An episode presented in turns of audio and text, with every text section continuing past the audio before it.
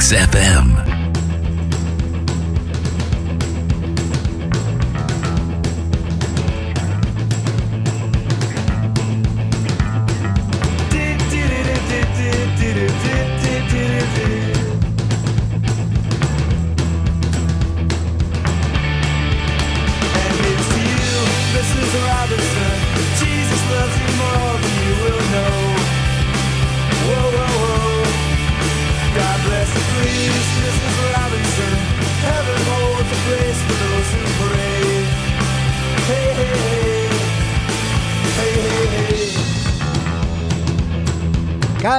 Καλημέρα, καλημέρα, καλημέρα. Όπως πάντα, τρεις καλημέρες να πιάσει τόπο τουλάχιστον μία. Αυτή που χρειάζεται ο καθένας μας να πάει τη ζωή του λίγο πιο μπροστά. Ελπίζω να είστε καλά, να σας βρίσκω στην καλύτερη δυνατή κατάσταση. Ελπίζω να μην πολιτεύεστε, να μην κατεβαίνετε σε καμιά ε, πολιτική σκηνή. Ελπίζω να μην εκτίθεστε. Δεν είστε τίποτα δημοσιογράφοι, δεν είστε τίποτα, ε. Λοιπόν, έκανα μια κουβέντα λίγο πριν με ένα φίλο. Προσέξτε με. Η πανδημία έφερε πολλά κακά. Δημιούργησε πάρα πολλά δεινά. Σε πάρα πολλούς. Σε πάρα πολλούς όμως άναψε το πράσινο για να ε, μας πείσουν ότι μπορούν, ε, έχουν τη διάθεση, έχουν τη θέληση να μας σώσουν. Δημοσιογράφοι από την Αθήνα, από την Καβάλα, δικηγόροι από την Αθήνα, από παντού, Λογιστές από δεν ξέρω πού Γυμναστικοί σύμβουλοι δεν ξέρω Γυμναστές. Ηθοποιοί τραγουδιστές όλοι βγήκαν μπροστά για να μας σώσουν.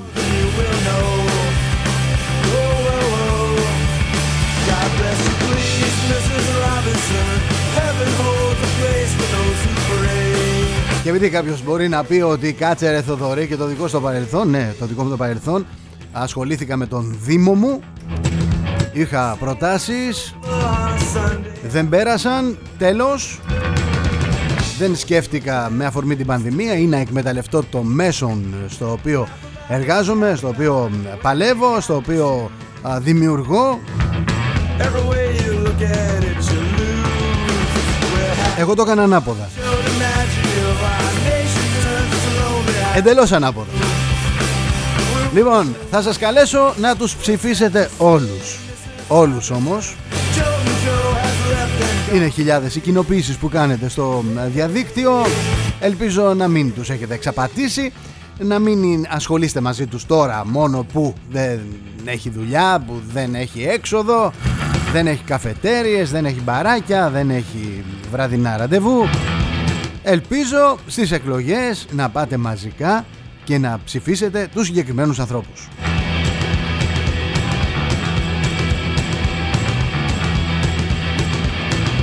Αυτά με τα σοβαρά.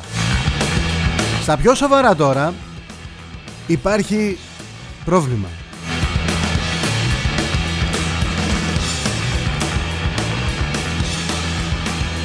Καταρχήν είμαι ο Θοδωρής Τσέλας εδώ στον xfm.gr και στον ε, opiniononline.eu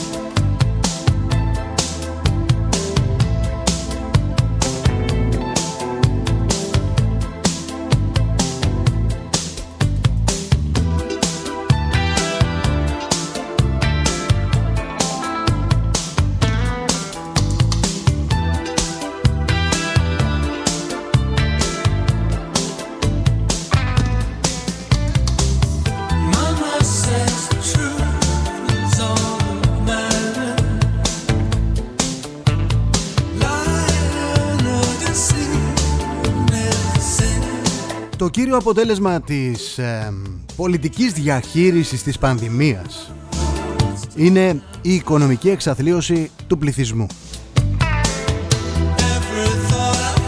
Τα μικρά καταστήματα κλείνουν. Η ανεργία φουντώνει. Η οικονομική δραστηριότητα εξαϊλώνεται. Κερδισμένοι ποιοι είναι; Οι μεγάλοι. Η παγκοσμιοποίηση η ελίτ και φυσικά οι πολιτικοί που συνειδητοποίησαν ότι το ισχυρότερο όπλο καταστροφής της μεσαίας τάξης και της, ε, πώς λέγεται αυτό, της πακετοποίησης ρε παιδί μου της, ε, της κοινωνίας τελικά είναι ο φόβος. Βλέπετε πως γίνεται εδώ και ένα χρόνο. Συνεχής περιορισμοί της ελεύθερης διακίνησης των πολιτών, απαγόρευση των οικονομικών δραστηριοτήτων, ποινικοποίηση της εργασίας. Θέλω να ξέρω ποιος αθεόφοβος, ποιος αθεόφοβος έβγαλε το μπλοκάκι και έγραψε αυτή τη γιαγιά εκεί στη Λαμία 300 ευρώ. Με τι καρδιά, με τι ψυχή. Θέλω να ξέρω ποιος είναι αυτός που μπαίνει μέσα στα μαγαζιά του κόσμου και πιάνει να είναι ένας, ένας παραπάνω από δύο, δηλαδή να επιτρέπεται μέχρι δύο και να είναι τρεις ας πούμε και κόβει με το μπλοκάκι του τα πρόστιμα. Θα μου πεις τώρα τι δουλειά του κάνει. Θα σου απαντήσω κι εγώ ότι και η μία κυρία α, εκεί στη Φιλής τη δουλειά της κάνει. Η δουλειά δεν είναι ντροπή. Και κάθε δουλειά έχει αξιοπρέπεια.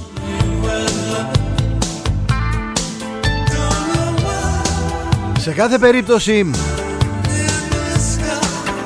ζήσαμε έναν χρόνο ολόκληρο συστηματικής καλλιέργειας του φόβου ο οποίος συνετέλεσε στο να αφαιρεθεί ένα τρισεκατομμύριο δολάρια από τη μεσαία τάξη ένα τρισεκατομμύριο δολάρια και να μεταφερθεί στις τσέπες κάποιων δισεκατομμυριούχων.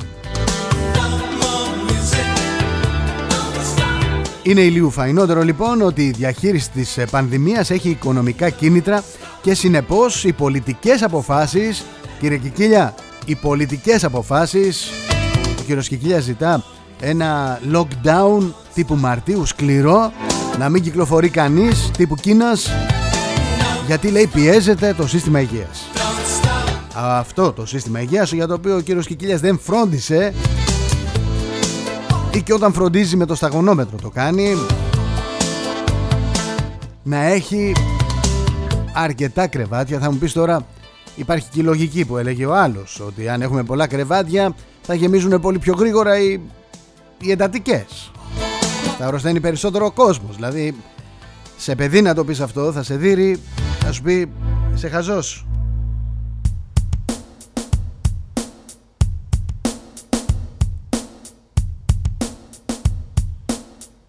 Προφανώς λοιπόν οι αποφάσεις που ακούμε, που εξαγγέλλονται έχουν οικονομικό υπόβαθρο και σχεδιάζονται, είναι αποδεδειγμένο πια, από ένα συντονιστικό κέντρο ελέγχου.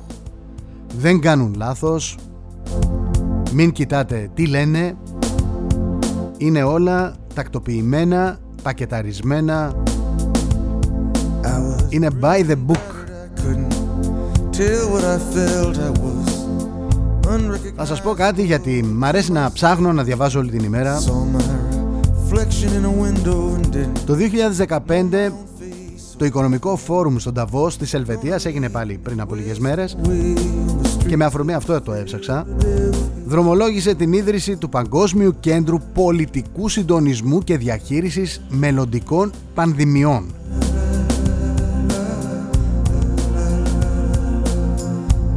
Ψάξτε το στα αγγλικά.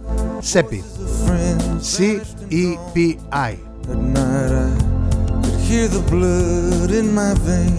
Ποιος ανέλαβε διευθυντής έχει ενδιαφέρον; Ανέλαβε ο κύριος Χάτσετ.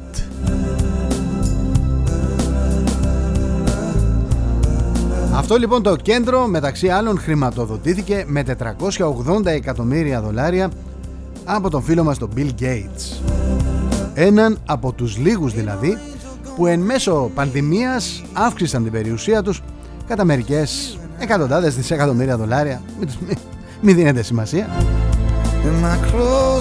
Σημασία έχει ποιος είναι πρόεδρος του ΣΕΠΗ γιατί ο συγκεκριμένος δεν είναι τυχαίο πρόσωπο.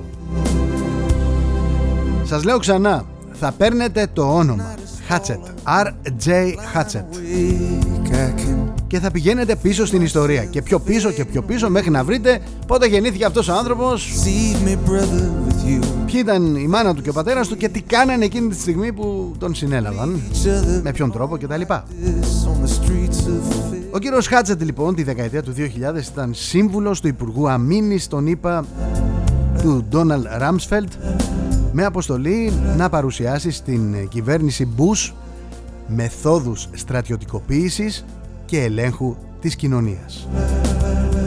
Προφανώς, παρά τα νέα του καθέκοντα, ο κύριος Χάτσετ δεν ξέχασε την αρχική του αποστολή. Σε τηλεοπτική ομιλία λοιπόν στις 6 Μαρτίου του 2020 επεσήμανε τη σχέση μεταξύ COVID-19 και πολέμου. Έτσι έθεσε στη διάθεση των οικονομικών ελίτ τη γνώση που είχε αποκτήσει όλη την περασμένη δεκαετία στις τακτικές ελέγχου της κοινωνίας.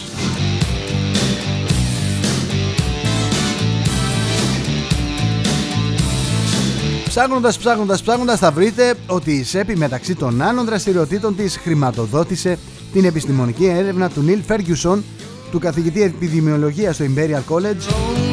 Ο Φέργιουσον ήταν υπεύθυνος για το καθολικό απαγορευτικό στη Βρετανία επειδή έπεισε τη Βρετανική κυβέρνηση για φανταστικές εκατόμβες θανάτων.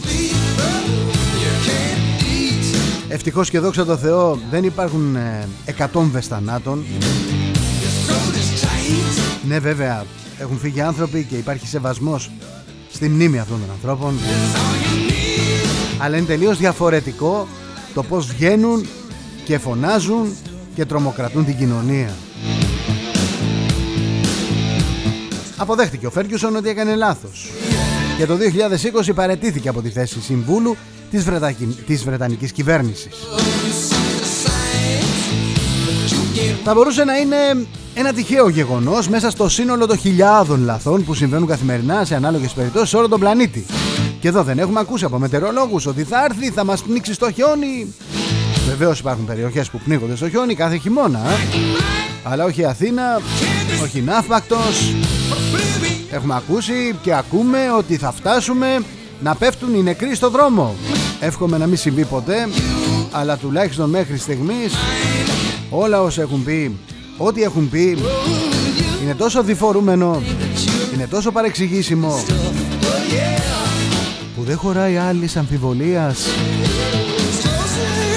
ότι είναι μελετημένα τα πράγματα εξ αρχής. Η έρευνα λοιπόν του Ferguson χρηματοδοτήθηκε με την εισήγηση της Alice Gast. Είναι διευθύντρια της, ε, του Imperial College η οποία όλος τυχαίως ήταν συνεργάτρια του Hatchet στην Αμερική μετά την 11η Σεπτεμβρίου σε πρόγραμμα της Αμερικανικής κυβέρνησης που αφορούσε την κινητοποίηση των επιστημόνων εναντίον της τρομοκρατίας. Όμορφος κόσμος αγγελικά πλασμένος.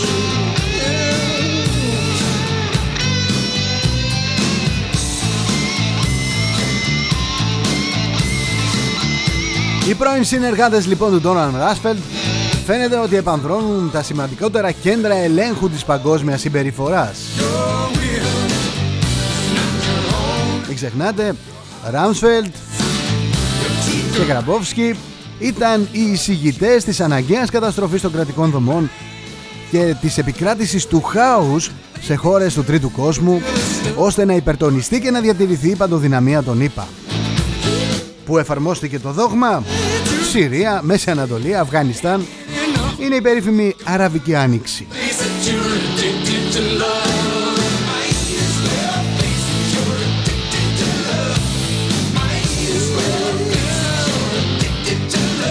Αν ε, αναλύσουμε το ποσοστό θανάτων από την πανδημία ένα εκατομμύριο πληθυσμού θα διαπιστώσουμε ότι χώρες που έχουν επιβάλει καθολικό περιορισμό στην οικονομία έχουν περίπου τα ίδια ποσοστά θνητότητας με την Σουηδία που δεν έχει κανέναν απολύτως περιορισμό ή που οι περιορισμοί που επιβάλλει είναι πάρα πολύ ε, ελάχιστοι σε βαθμό που να μην αγγίζουν τόσο βαθιά την οικονομία της χώρας.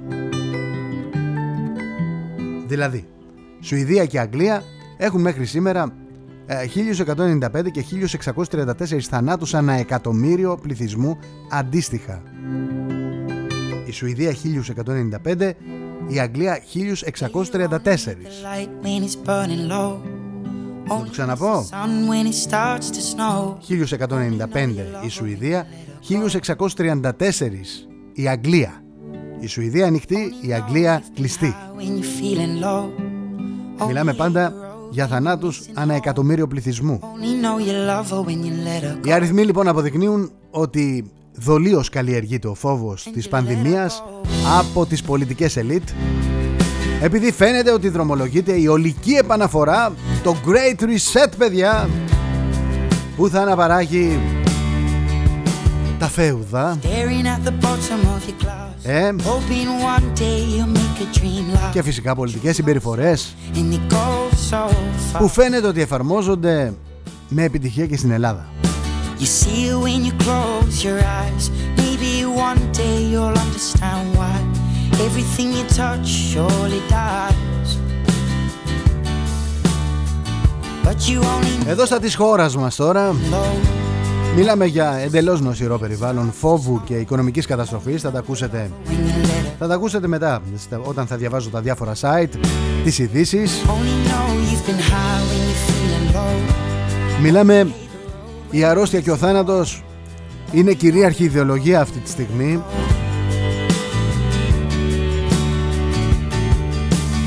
Προσπαθεί να συντηρήσει τον κόσμο με 384 ευρώ ή με 500 κάτι ευρώ. Και αυτό να είναι ταβάνι.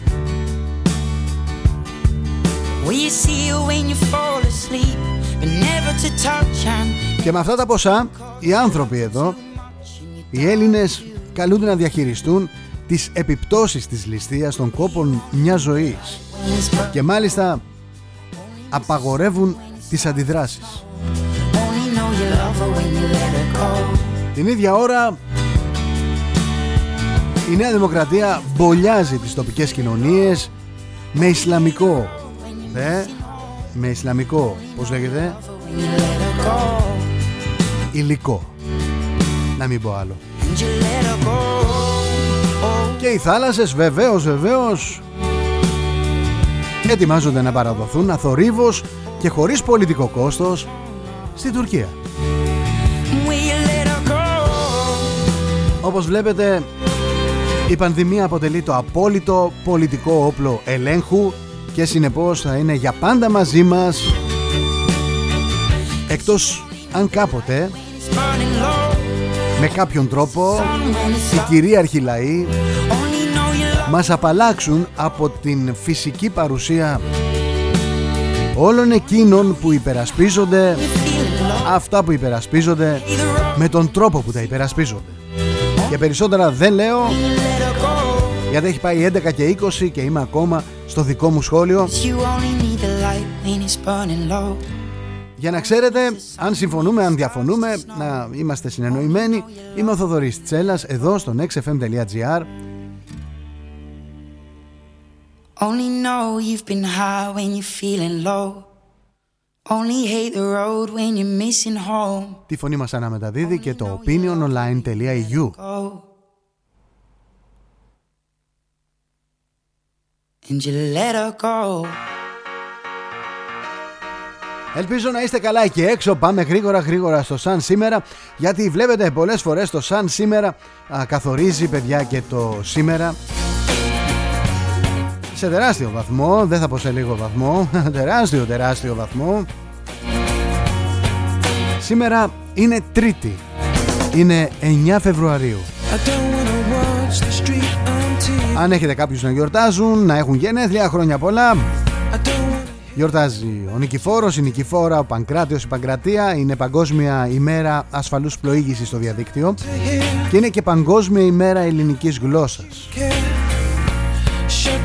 Μπαίνω γρήγορα γρήγορα τώρα στη χρονομηχανή μου και πάω στο 1824 όπου υπογράφεται στο Λονδίνο συμφωνητικό ανάμεσα σε Άγγλους κεφαλαιούχους και εκπροσώπους της ελληνικής κυβέρνησης τον Ιωάννη Ορλάνδο και τον Ανδρέα Λουριώτη για τη σύναψη δανείου ίσως 800.000 λιρών.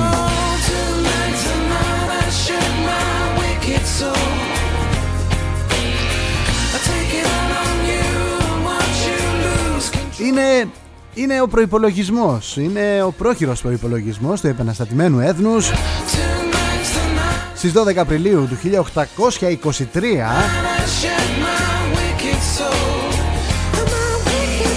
ο οποίος δεν άφηνε περιθώρια για την κρισιμότητα της κατάστασης.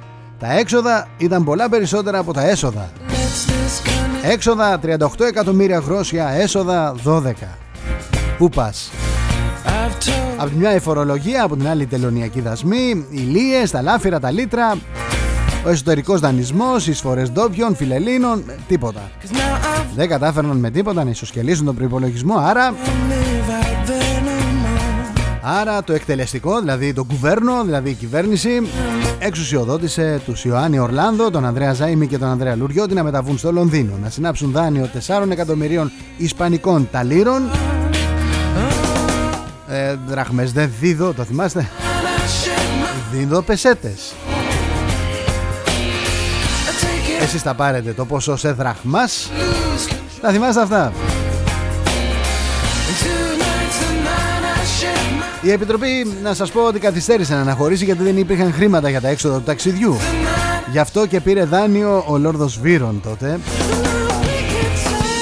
Έφτασαν λοιπόν οι άνθρωποι μας στην Αγγλική πρωτεύουσα και ύστερα από έντονες διαπραγματεύσεις εκεί πήραν μέρος και μέλη του φιλελληνικού κομιτάτου συνομολόγησαν ένα δάνειο 800.000 λιρών αντί για 4, εκατομμύρια ισπανικά τάλιρα πήραν 800.000 λίρες με τον Νίκο Λόφναν το δάνειο είχε τόκο 5%, προμήθεια 3%, ασφάλιστρα 1,5%, περίοδο αποπληρωμής 36 χρόνια. Ως εγγύηση μπήκαν όλα, δημόσια κτήματα, δημόσια έσοδα, τα πάντα. Πόσα ήρθαν στην Ελλάδα μας από τα 800 χιλιάρικα στις 800.000 λίρες ήρθαν 298.000 λίρες γιατί το παραχωρούμενο δάνειο είχε οριστεί στο 59% του ονομαστικού, δηλαδή 472.000 λίρες. Από αυτές παρακρατήθηκαν 80.000 ως προκαταβολή τόκων 2 ετών, 16.000 για τόκο χρεολύσια, 2.000 για προμήθεια και άλλες δαπάνες κλπ. κλπ, κλπ. Οπότε ήρθαν εδώ παιδιά, ίσα βάρκα, ίσα πανιά.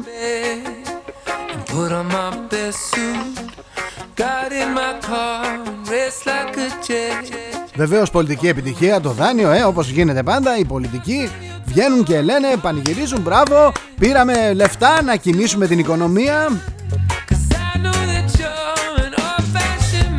Δυστυχώς, δυστυχώς, δυστυχέστατα αυτά τα χρήματα δεν έπιασαν τόπο γιατί χρησιμοποιήθηκαν για να κερδίσει η παράταξη Κουντουριώτη την εμφύλια διαμάχη τότε ενώ δυσμενείς δυσμενέστατοι όροι για αυτούς τους δυσμενείς όρους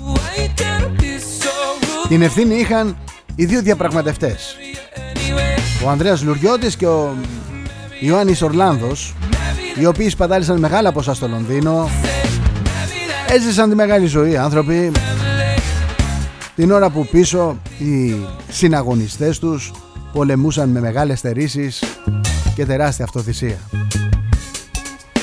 Να μην σας τα πω λίγο, λίγο καιρό μετά, ε, ειδικά μετά την καταστροφή της Κάσου και των Ψαρών και ενώ η Επανάσταση βρισκόταν σε κρίσιμο στάδιο, το κουβέρνο, το βουλευτικό, πείτε το όπως θέλετε, σύναψε άλλο ένα δάνειο,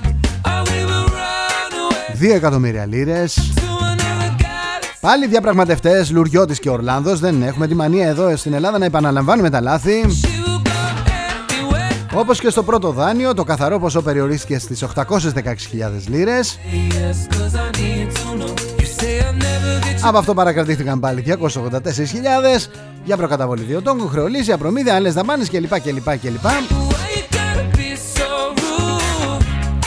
Αυτή τη φορά δεν μας άφησαν να διαχειριστούμε τα λεφτά εμείς. Ήρθαν οι Άγγλοι τραπεζίτες, ήρθαν τα μέλη του φιλελληνικού κομιτάτου και από αυτά τα λεφτά 212.000 πήγαν για την αναχρηματοδότηση του πρώτου δανείου 77.000 για την αγορά όπλων και πυροβόλων. Από αυτά λίγα έφτασαν στην Ελλάδα, να είστε σίγουροι. Όχι, ιστορικό γεγονός είναι αυτό, λίγα έφτασαν στην Ελλάδα. 160.000 ε, πήγαν στην παραγγελία 6 αθμοκίνητων πλοίων από τα οποία μόνο 3 έφτασαν στην Ελλάδα. Το Καρτερία, το Επιχείρηση και το Ερμής και 155.000 ε, λίρες πήγαν για την ναυπήγηση δύο φρεγατών σε ναυπηγεία της Νέας Υόρκης από τις οποίες μόνο η μία η Ελλάς ήρθε στην Ελλάδα η δεύτερη πουλήθηκε για να χρηματοδοτηθεί η πρώτη. Είμαστε παιδιά καταπληκτικοί. Τελικά, να μην σας τα πολυλογώ, στην Ελλάδα έφτασαν 232.558 στερλίνες Λιγότερα χρήματα δηλαδή από εκείνα που λάβαμε κατά το πρώτο δάνειο αν και το δεύτερο είχε συναυθεί σε υπερδιπλάσιο ύψος. Υποτίθεται αυτά τα λεφτά θα ενίσχυαν τον αγώνα. Κολοκύθια. Από τότε εξαρτιόμαστε από την Αγγλία. Κάποια στιγμή κατηγορήθηκαν οι άνθρωποι, οι διαπραγματευτές, ότι πήραν χρήματα από τις αγοραπολισίες μετοχών των δανείων.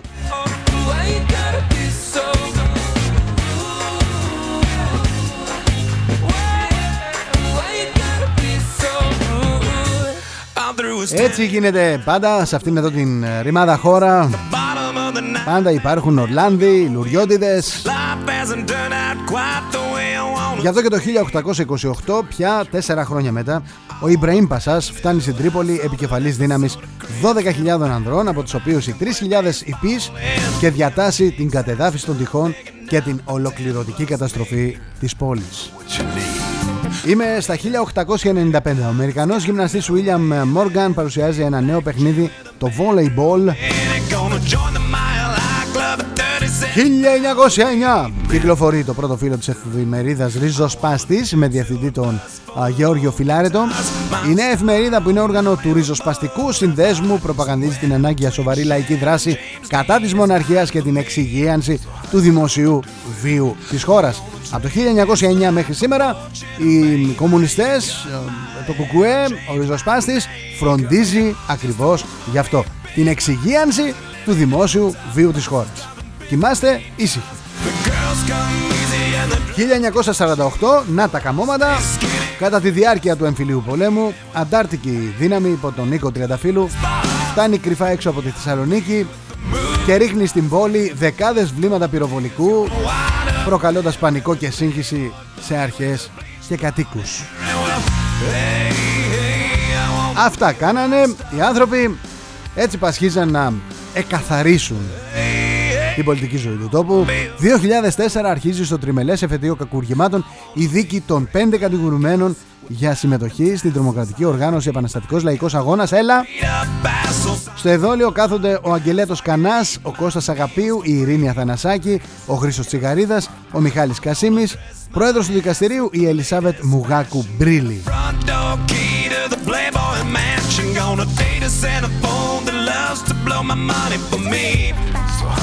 Σαν σήμερα το 1943 γεννήθηκε ο Τζόζεφ Στρίγκλιτς, Αμερικανός οικονομολόγος βραβευμένος με Νόμπελ. Ενώ σαν σήμερα έφυγε από τη ζωή ο Διονύσιος Σολομός, ο εθνικός ποιητής της χώρας μας. Ε, έχει γράψει και τον εθνικό ύμνο. Τους στίχους γιατί τη μουσική την έχει γράψει ο Μάτζαρος ο Νικόλαος.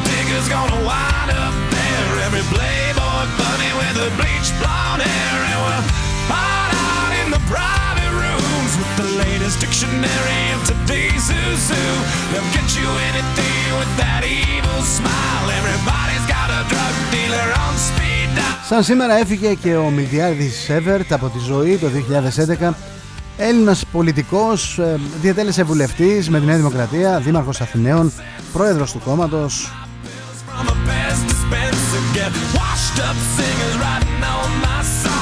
Υπό τους ήχους του Rockstar εδώ στο nextfm.gr και φυσικά στο opiniononline.eu που αναμεταδίδει τη φωνή μας.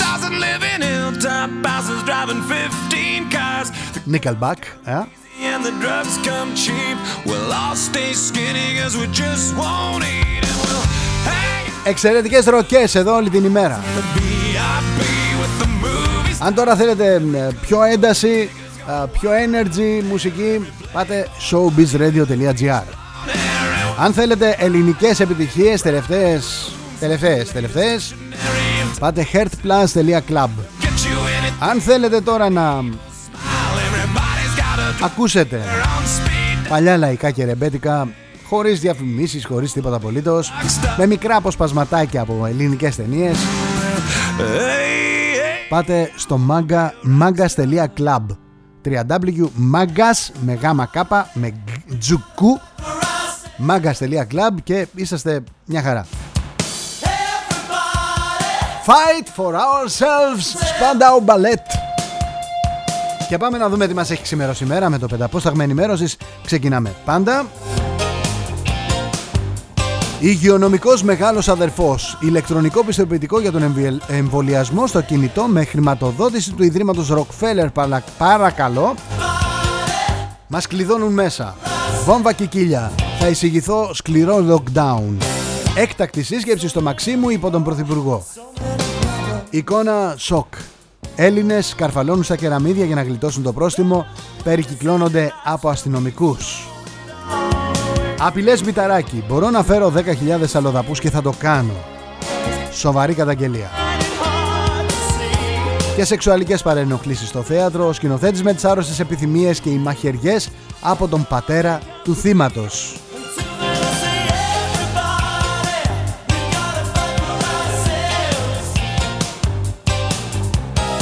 Βλέπετε πως το εισαγωγικό μας σημείωμα ε, αποτυπώνει την πραγματικότητα την καθημερινότητα που ζούμε, τη σκληρή καθημερινότητα που ζούμε. Άι εφημερίδα στο παραπέντε για σκληρό lockdown η Αττική, έκτακτη σύσκεψη από το Μητσοτάκι, υπό το Μητσοτάκι στο Μέγαρο Μαξίμου. Ακίνητα γιατί όλοι ψάχνουν σπίτι σε ελληνικό κλειφάδα και άλυμο, τι δείχνουν τα στοιχεία. Έρχεται ψυχρή εισβολή φορτωμένη με χιόνια και παγετό, τι δείχνουν τα πρώτα στοιχεία. Και κικίλια, η εισήγησή μου είναι αυστηρό lockdown τύπου Μαρτίου στην Αττική. Βασιλακόπουλος ο εγκλισμός θα κρατήσει ακόμα 2 με 3 μήνες. Θα είμαστε μια διαφορετική χώρα το Πάσχα, είναι σίγουρο αυτό. Όσο μένουμε μέσα, συνηθίζουμε, αποκτάμε άλλες συνήθειες.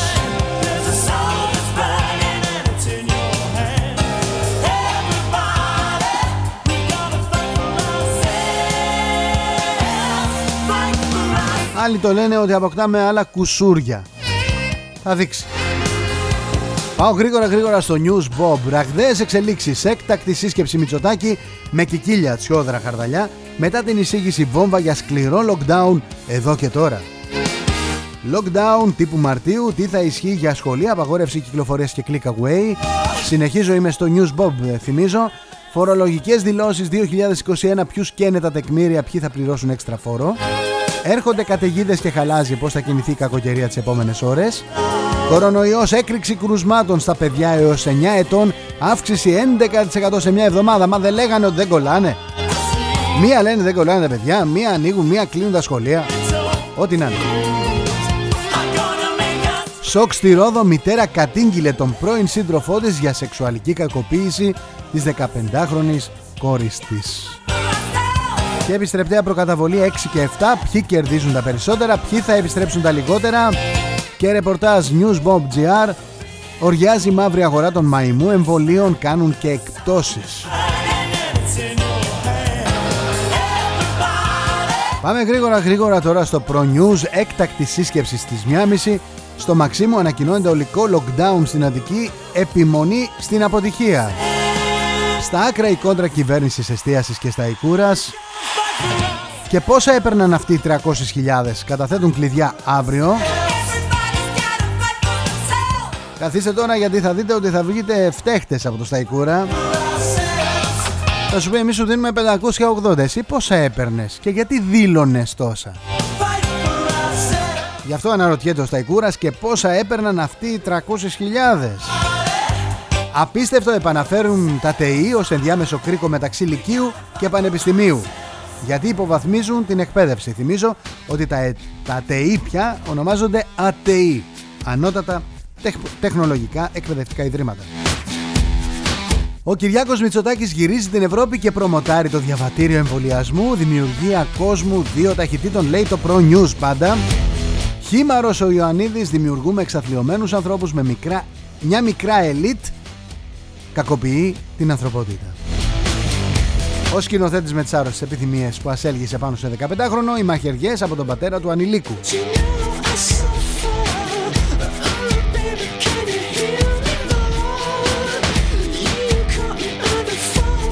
Το Newsit, σκληρό lockdown πρώτο πυλών στην Αττική. Κικίλια θα εισηγηθώ σκληρό lockdown στην Αττική και ολικό εβδομάδων, ολικό lockdown τριών εβδομάδων. Η διασπορά είναι 30% χειρότερη ε, από την χειρότερη μέρα του Δεκεμβρίου.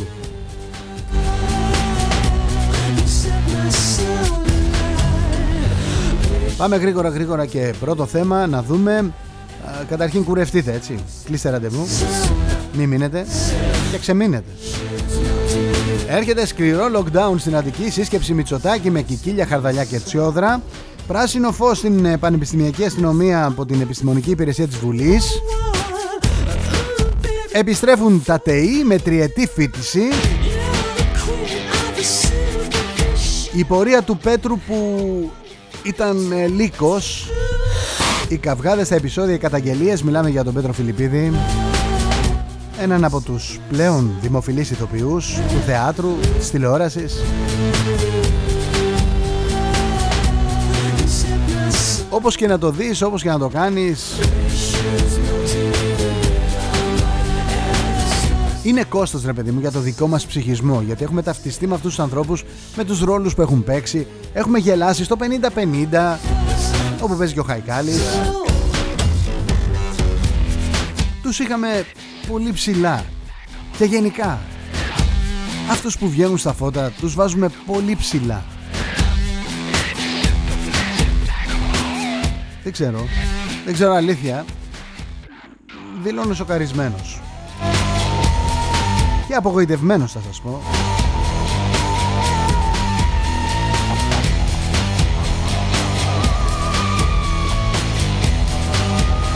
Ένα χαρούμενο νέο θα σας πω από την ε, οικονομική αυτή τη φορά αγορά. Στον δρόμο της επιστροφής είναι η Coca-Cola 3Ε φεύγει από τη Βουλγαρία και επιστρέφει στην Ελλάδα. Και αυτό είναι πολύ σημαντικό γιατί πολύ μεγάλες εταιρείες είχαν εγκαταλείψει τη χώρα εξαιτίας της βαριάς φορολογίας που τους είχε επιβληθεί στις εποχές των μνημονίων. Βέβαια έρχονται οι άνθρωποι τώρα, σου λέει είναι καλό το φορολογικό περιβάλλον, αλλά μάλλον δεν ξέρουν ότι εδώ στην Ελλάδα περνάμε παρνεύκολα, πάρα πολύ εύκολα από το δόξα τω Θεώ στο βόηθα Παναγιά. Επιστρέφει λοιπόν η 3Ε η Coca-Cola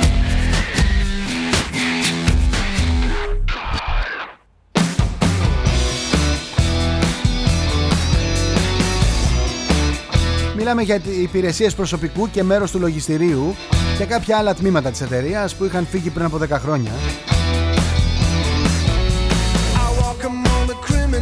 Βεβαίως έρχονται με κίνητρα, έτσι.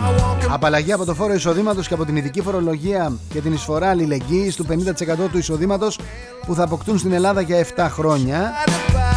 Μία εφαρμογή της ετήσιας αντικειμενικής δαπάνης για κατοικία και επιβατικό αυτοκίνητο ιδιωτικής χρήσης, δηλαδή δεν θα ισχύουν τα τεκμήρια διαβίωσης και άλλα πολλά που αναζητήστε τα. Την είδηση τη διαβάζω από το Banking News. Να σας πω ότι ο Γιώργος Τράγκας αποφάσισε μετά από μια μεγάλη πορεία στην ελληνική δημοσιογραφία να δηλώσει παρόν στις εκλογές. Και μπράβο του. Και μπράβο και σε όλους τους άλλους. Όλους όλους όλους. Όσοι αποφασίσουν να κατέβουν στις εκλογές σας καλώ να τους ψηφίσετε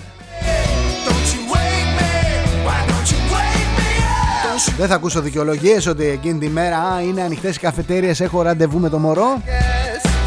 Δεν θα ακούσω δικαιολογίες. Έχει καλό καιρό πάει για μπάνιο. Έχω κανονίσει τα γενέθλια του παιδιού στην ταβέρνα. Πάμε και ψηφίζουμε. Μαζικά. Όταν δεν ξέρετε τι θα ξημερώσει. Ίσως κάποιος από αυτούς όλους να είναι ο ικανότερος που θα μας βγάλει από τα δύσκολα ή θα μας χώσει ακόμα πιο βαθιά αναδεικνύοντας τον εαυτό του σε λαγό του συστήματος.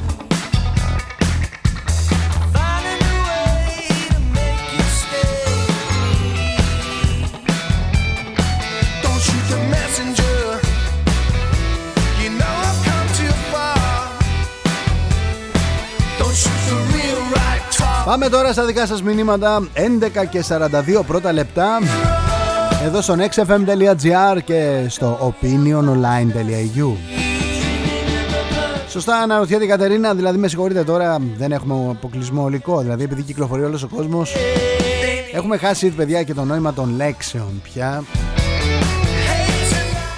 Συνεχίζει η Κατερίνα λοιπόν και μου λέει επιτέλους να σταματήσουμε να μιλάμε με τους άθλιους νεολογισμούς, lockdown και click away και άλλες τέτοιες αηδίες των νεογιάπηδων, νεοφιλελέδων, υπαλληλίσκων των ξένων που εκτός όλων των άλλων θέλουν να μας κάνουν να λησμονήσουμε και τη γλώσσα μας.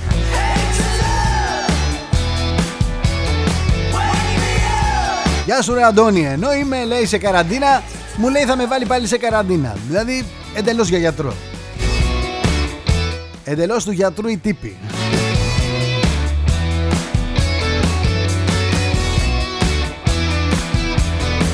Διαβάζω, Σταύρο μου, τα διαβάζω τα μηνύματά σου. Καμιά φορά τώρα είναι περίεργα τα μηνύματα. Δεν μπορώ να τα διαβάσω και όλα. Τα διαβάζω εγώ προσωπικά, δεν τα μεταδίδω.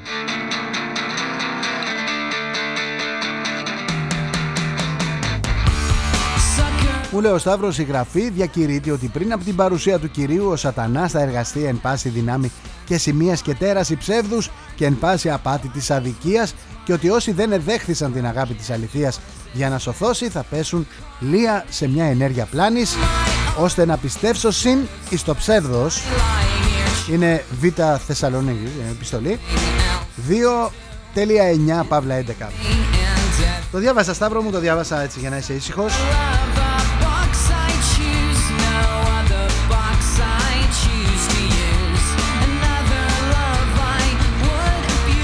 Ρε Φίλιππε τώρα τι να, τι να, τι να πω, τι να, τι να μεταδώσω Δηλαδή θα με πάνε μέσα σούμπιτο με το πρώτο Α Έχουμε δει εικόνες πολιτικών να τρέχουν εμόφυρτοι κυνηγημένοι από τον κόσμο κτλ. Τα έχουμε δει αυτά.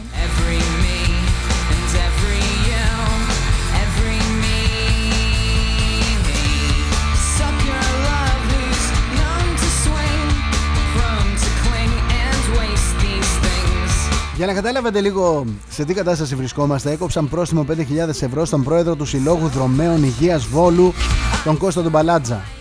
Και του επιβλήθηκε γιατί οργάνωσε πεζοπορία στη Μακρινίτσα, ενώ ο ίδιος δηλώνει ότι όταν ξεκίνησε η ιστορία με τον COVID εδώ και ένα χρόνο, ο Σύλλογος έθεσε σαν στόχο να μην γίνει κανένας άθελά του αιτία μετάδοσης πανδημίας, έστω και σε ένα άτομο. Γι' αυτό και διακόπηκε κάθε ομαδική δράση πριν καν χρειαστεί να θεσμοθετηθεί το μέτρο.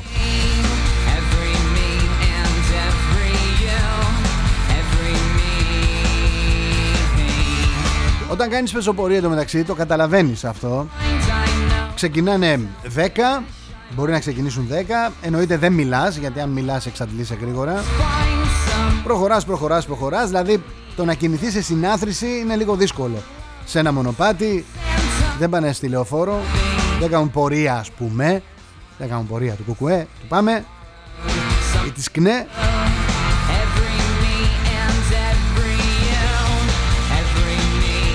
Οι άνθρωποι λοιπόν ξεκίνησαν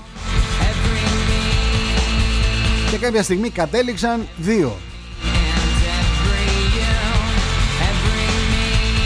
Ο Κώστας ο Παλάτζας έφτασε ας πούμε μαζί ένα φίλο του, συναθλητή. Κανονικά μέχρι τρεις επιτρέπεται στην άσκηση. Μέχρι 100 συναθρήσεις, ε δύο ήταν. Ε, ήρθε το περιπολικό Προφανώς κάποιος έκανε καταγγελία για ομαδική δράση. Κώστα, κάποιος από εκεί, από την ομάδα σου ήταν που τον αφήσατε πίσω επειδή κουράστηκε;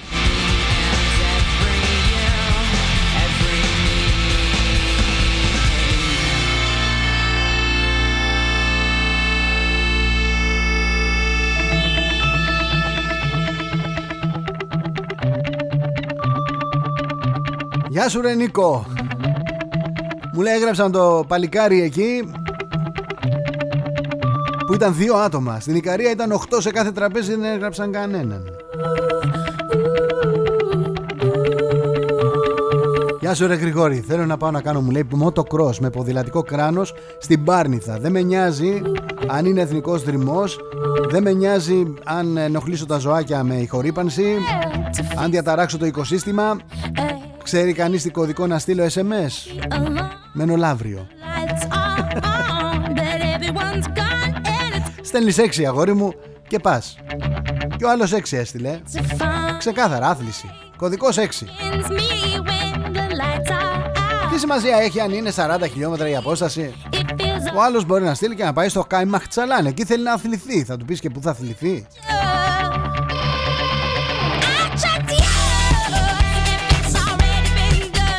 Γεια σου ρε Σαββα Καλημέρα. Καλημέρα εκεί στη Γερμανία.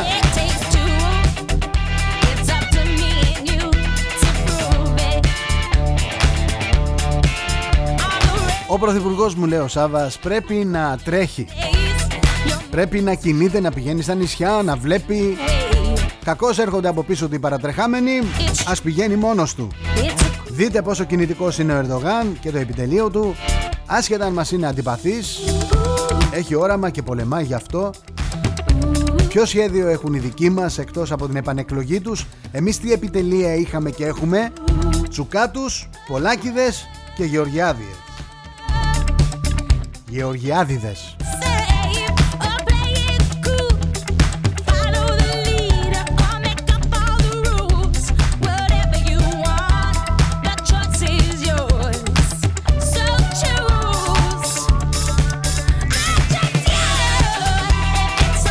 Καλημέρα Γιώργη Μου λέει ο Γιώργος Αν δεν κάνω λάθος μου λέει Αποτελεί αδίκημα το να μην κάνει αστυνομικό στη δουλειά του Την επόμενη φορά λοιπόν που θα δούμε Συνοστισμένους αλλοδαπούς Κομμουνιστές Διαδηλωτές γενικότερα Πρέπει να γίνει άμεσα καταγγελία στην αστυνομία Αν δεν υπάρξει άμεση επέμβαση να γίνει καταγγελία για πλημελή εκτέλεση καθήκοντος και τότε να τους δω όταν αρχίσει ο κόσμος να τους ελέγχει και να τους τρέχει. Μάλιστα.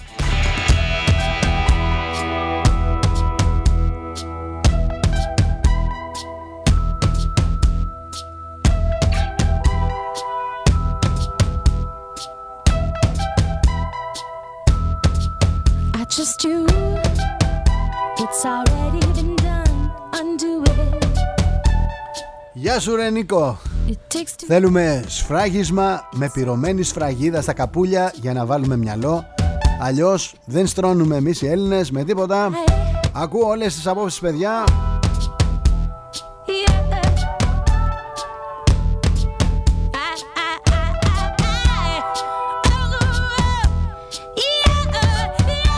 Γεια σου Γεωργία μου από τη Γερμανία. Αναβάλλονται μου λέει παόριστο και μέχρι νεοτέρας διαταγής. Οι απόκριες και οι μασκαράδες ζουν ανάμεσά μας. Τα καταστήματα με τις εποχιακές στολές θα είναι κλειστά. Το Πάσχα αναβάλλεται και αυτό μια και καιρός είναι να δούμε και τα εγωπρόβατα να διεκδικούν το δικαίωμα στη ζωή. Πτωματοφάγοι να γίνεται όλοι βέγκαν οι καλοκαιρινές διακοπές αναβάλλονται. Αφού δεν πήγατε πέρσι γιατί να πάτε φέτος, τι να δείτε, τα ίδια και τα ίδια, βράχια και θάλασσα και νερό; Δείτε Netflix, η Happy Traveler το ίδιο είναι.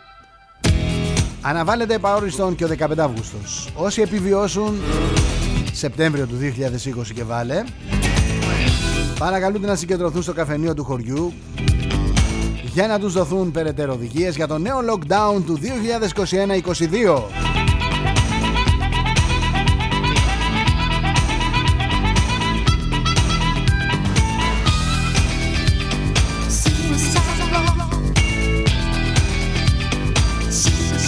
Πέτρο το διαβάζω το μήνυμά σου και σε πληροφορώ ότι μου βάζεις σκέψεις. Μου λέει ο Πέτρος η μόνη πιθανότητα αναστολής των σχεδίων για παγκόσμιο εμβολιασμό ταυτόχρονα σε όλο τον κόσμο είναι να συμβεί ένα παγκόσμιο κοσμογονικό γεγονός που θα αναστείλει αναγκαστικά τον εμβολιασμό.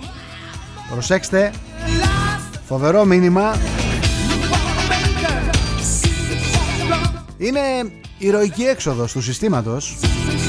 Αν συμβεί τώρα ένα κοσμογονικό ιστορικό γεγονός κοσμοϊστορικό γεγονός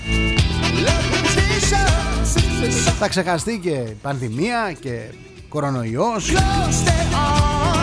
και εμβόλια και τα πάντα. Και πολύ φοβάμαι Πέτρο ότι κάτι τέτοιο είναι πρώτο πυλόν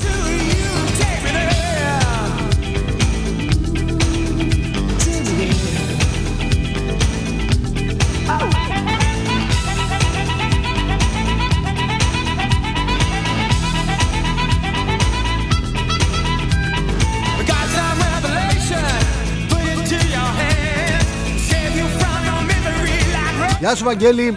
Στο δρόμο λοταχώς για την ιδιότυπη παγκόσμια οικονομική και ηλεκτρονική δικτακτορία Μαμό τον παγκοσμιοποιητή κορονοπατέρα τους Βαρέθηκα πονάει το δάχτυλό μου. Σας περιέγραψα τα οργουολικά χρόνια Που έρχονται. Σε άλλο μήνυμα Τα έχω δει. Εδώ και χρόνια έγκαιρα και έγκαιρα αλλά δεν ακούτε τύπου σαν και τον λόγο μου. Ακούτε τύπου σαν τον Σεβάσμιο πρωθυπουργό μας και έχετε αποβλακωθεί από τα προδοτικά αργυρώνητα και απολύτως ελεγχόμενα ΜΜΕ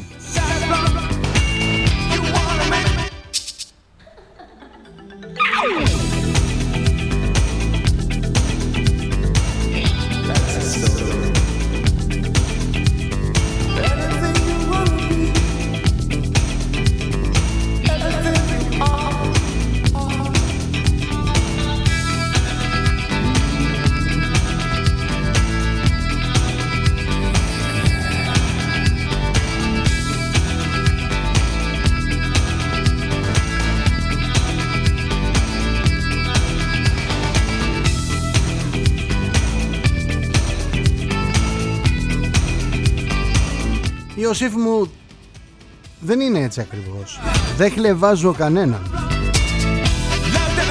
Μου λέει ο Ιωσήφ παρεξηγημένος Προφανώς χλεβάζετε μου λέει τους Άγιους Πατέρες Και τους αποκαλούνται συνωμοσιολόγους μαζί και εκείνους που πίστεψαν τα προφητικά τους λόγια Λουστείτε τώρα τις σατανικές μεθόδους που ετοιμάζει για εσάς, εμάς όλους η παγκόσμια σατανική ελίτ. Φάτε δημοκρατία από τα Lidl και Μούγκα.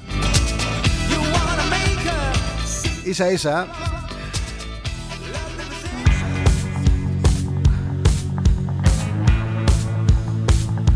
Προσωπικά δεν χλεβάζω κανέναν, ακούω όλες τις απόψεις, τις καταθέτει ο καθένας εδώ.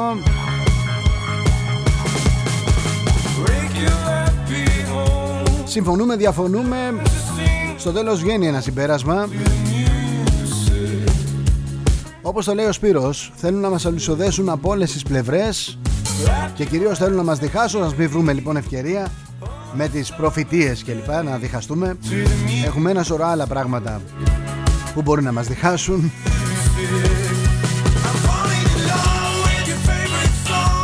Έχει πολύ ενδιαφέρον το μήνυμα του Πέτρου.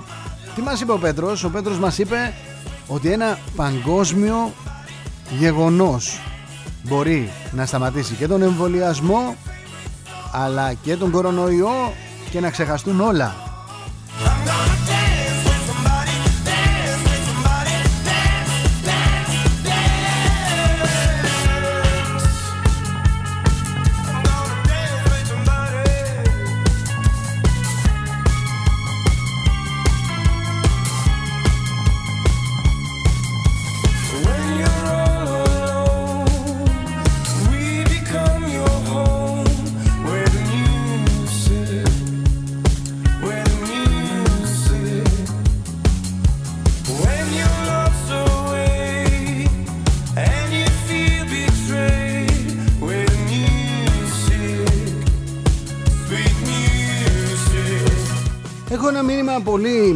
σπουδαίο. Ακούστε. Για τα πανεπιστήμια, για τις σχολές, για τους καθηγητές Για, για, για όλο αυτό το Όλο αυτό που έχει συμβεί. Η λύση είναι Μου λέει εδώ η Βάκη Βασικός μισθός στους εκπαιδευτικούς συμπόνους. Τις 100 επί του τζίρου που φέρνουν Από συνεργασίες με την παραγωγή Και τον εκπαιδευτικό τουρισμό. Και σε περίπτωση αστοχίας επίτευξης στόχου για δύο συνεχή έτη να κλείνει, να πωλείται, να συγχωνεύεται το ίδρυμα, να πωλείεται η καθηγήτρια, ο καθηγητής. Τα υπόλοιπα έχουν απαντηθεί σε παρελθόντες δεκαετίες ακόμη και στην Αφρική. Το να δημιουργούμε, μου λέει, στρατιές καθηγητάδων ε, οι οποίοι δεν έχουν νόημα ύπαρξης ή εκπαιδευτικών ιδρυμάτων τα οποία δεν έχουν νόημα ύπαρξης γελάει ο πλανήτης μαζί μας και πάλι. Ψάχνουμε να βρούμε, να στείλουμε στα πανεπιστήμια ανθρώπους άοπλους, οικογενειάρχες οι οποίοι θα βρεθούν απέναντι σε οργανωμένο έγκλημα κυριολεκτικά θα βρεθούν απέναντι σε τρομποκράτες κυριολεκτικά. Μην ξεχνάμε μέσα στις ε, μέσα στα πανεπιστήμια εκεί που θα έπρεπε να υπάρχει κοχλασμός. Γνώσης υπάρχει ρόπαλο κράνος ναρκωτικά παρανομία ασυδοσία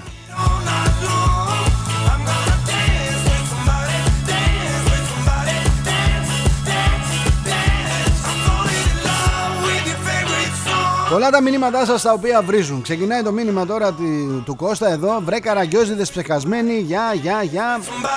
Δεν τρέπεστε.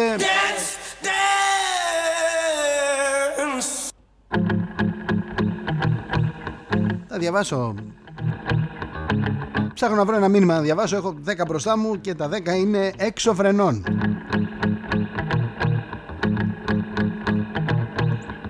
Γεια σου Δημήτρη, γεια σου Αλέξανδρε, γεια σου Μαρία.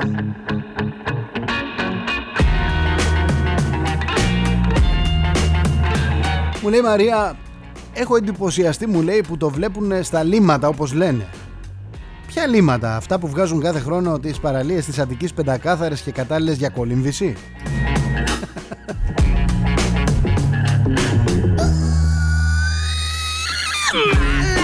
Γεια σου ρε Μάκη Σοκαριστικό μου λέει ο Μάκης τελικά το πόσοι χαζοί υπάρχουν Τελικά ίσως πρέπει να τους βγάλουμε σωστές τις θεωρίες συνωμοσίας και να βρούμε έναν τρόπο να απαλλαγούμε. Δεν υπάρχει περίπτωση να πάμε μπροστά ούτε αυτοί ούτε εμείς με αυτούς.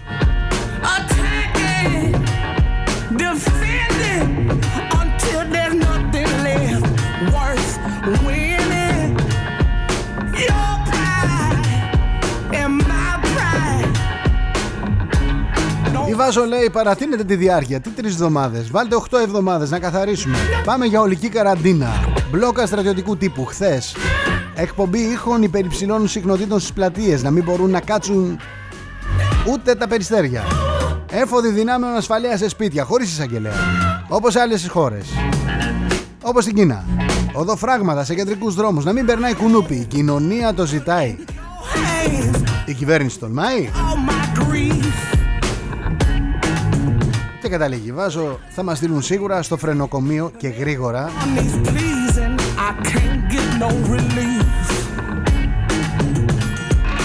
Και το μήνυμα της ημέρας είναι ο Γιώργος. Η κυβέρνηση μου λέει και ο ίδιος ο Μητσοτάκης βάζουν μέτρα που οι ίδιοι δεν ακολουθούν.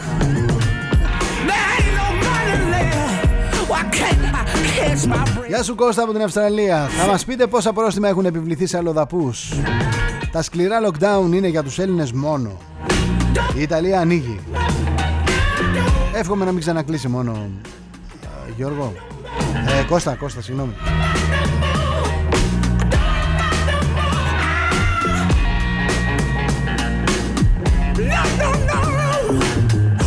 Καλημέρα ζωή.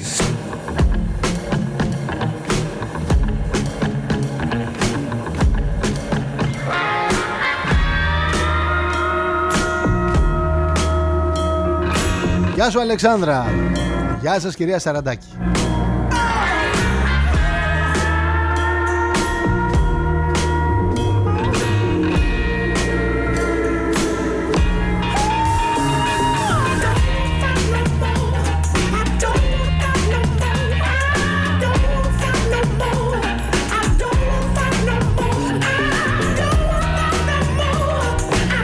Γεια σου Χρήστο και με τον Χρήστο θα κλείσω αυτή τη ραδιοφωνική συνάντηση με το μήνυμά του είναι να απορρείς με τα χάλια της νεολαίας μας που τα ανέχετε όλα αυτά. Μνημόνια, λαθρομετανάστες, μηνύματα για να βγεις στην αυλή του σπιτιού σου, ανεργία, ψίχουλα για μισθό. Μακάρι, μακάρι η κοινωνία που θα παραδώσουμε να είναι καλύτερη αλλά βλέπω τους νέους μας να μας διαολοστέλνουν μια ώρα αρχίτερα κάθε φορά που θα πέφτουμε στη μνήμη τους για αυτόν τον κόσμο που τους παραδίδουμε. Ελπίζω μόνο ο κόσμος να γίνει καλύτερος από εκείνους. Για να γίνει όμως θα πρέπει να είναι στο δρόμο αυτοί οι νεολαίοι κάθε μέρα. Δυστυχώς όμως οι νέοι μας τους έχουμε κάνει έχουν γίνει φλόρι. Και με το μήνυμα αυτό του Χρήστου ανανεώνω την ραδιοφωνική μας συνάντηση για αύριο λίγα λεπτά μετά τις 11 εδώ. Μην ξεχνάτε το podcast ανεβαίνει στο Spotify το κοινοποιούμε στα μέσα στα μέσα που διαθέτουμε ανεβαίνει και στο opiniononline.eu ανεβαίνει και στο nextfm.gr όπου έχουν ε, την τύχη τους και εκεί υπάρχει κόσμος ο οποίος δεν είναι στις μεγάλες πλατφόρμες του εξωτερικού και μπορεί και επισκέπτεται το site κατευθείαν και διαβάζει και ευχαριστούμε πάρα πολύ για την εμπιστοσύνη σας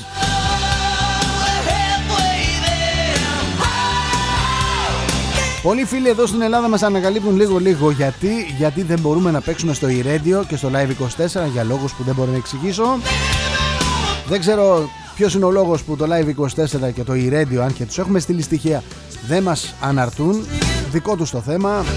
Εμάς μας άνοιξαν τα μάτια. Είμαστε αυτή τη στιγμή στο Radio Garden, είμαστε στο radioguide.fm Είμαστε στο Radio Portal, είμαστε σε 6-7 διαφορετικά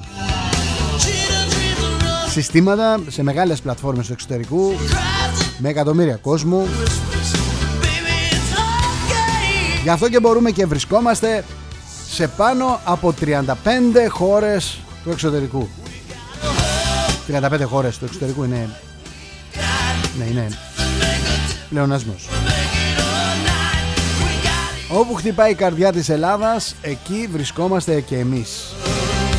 Και είναι τιμή μας που η μεγάλη ακροαματικότητα κατά τη διάρκεια της ημέρας συγκεντρώνεται σε αυτήν εδώ την ώρα. Ευχαριστώ από καρδιάς και τη διαφημιστική μας που μας στηρίζει, τα παιδιά στο σερβερ. Ε, περνάμε καλά και αυτό φαίνεται προς τα έξω.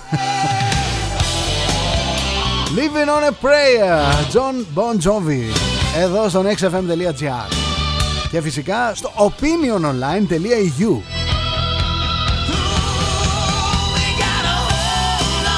Φιλιά στο σπίτι, είμαι ο Θοδωρής Τσέλας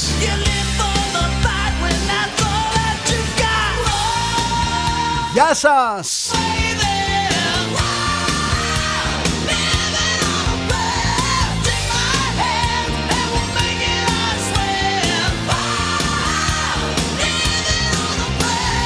XFM.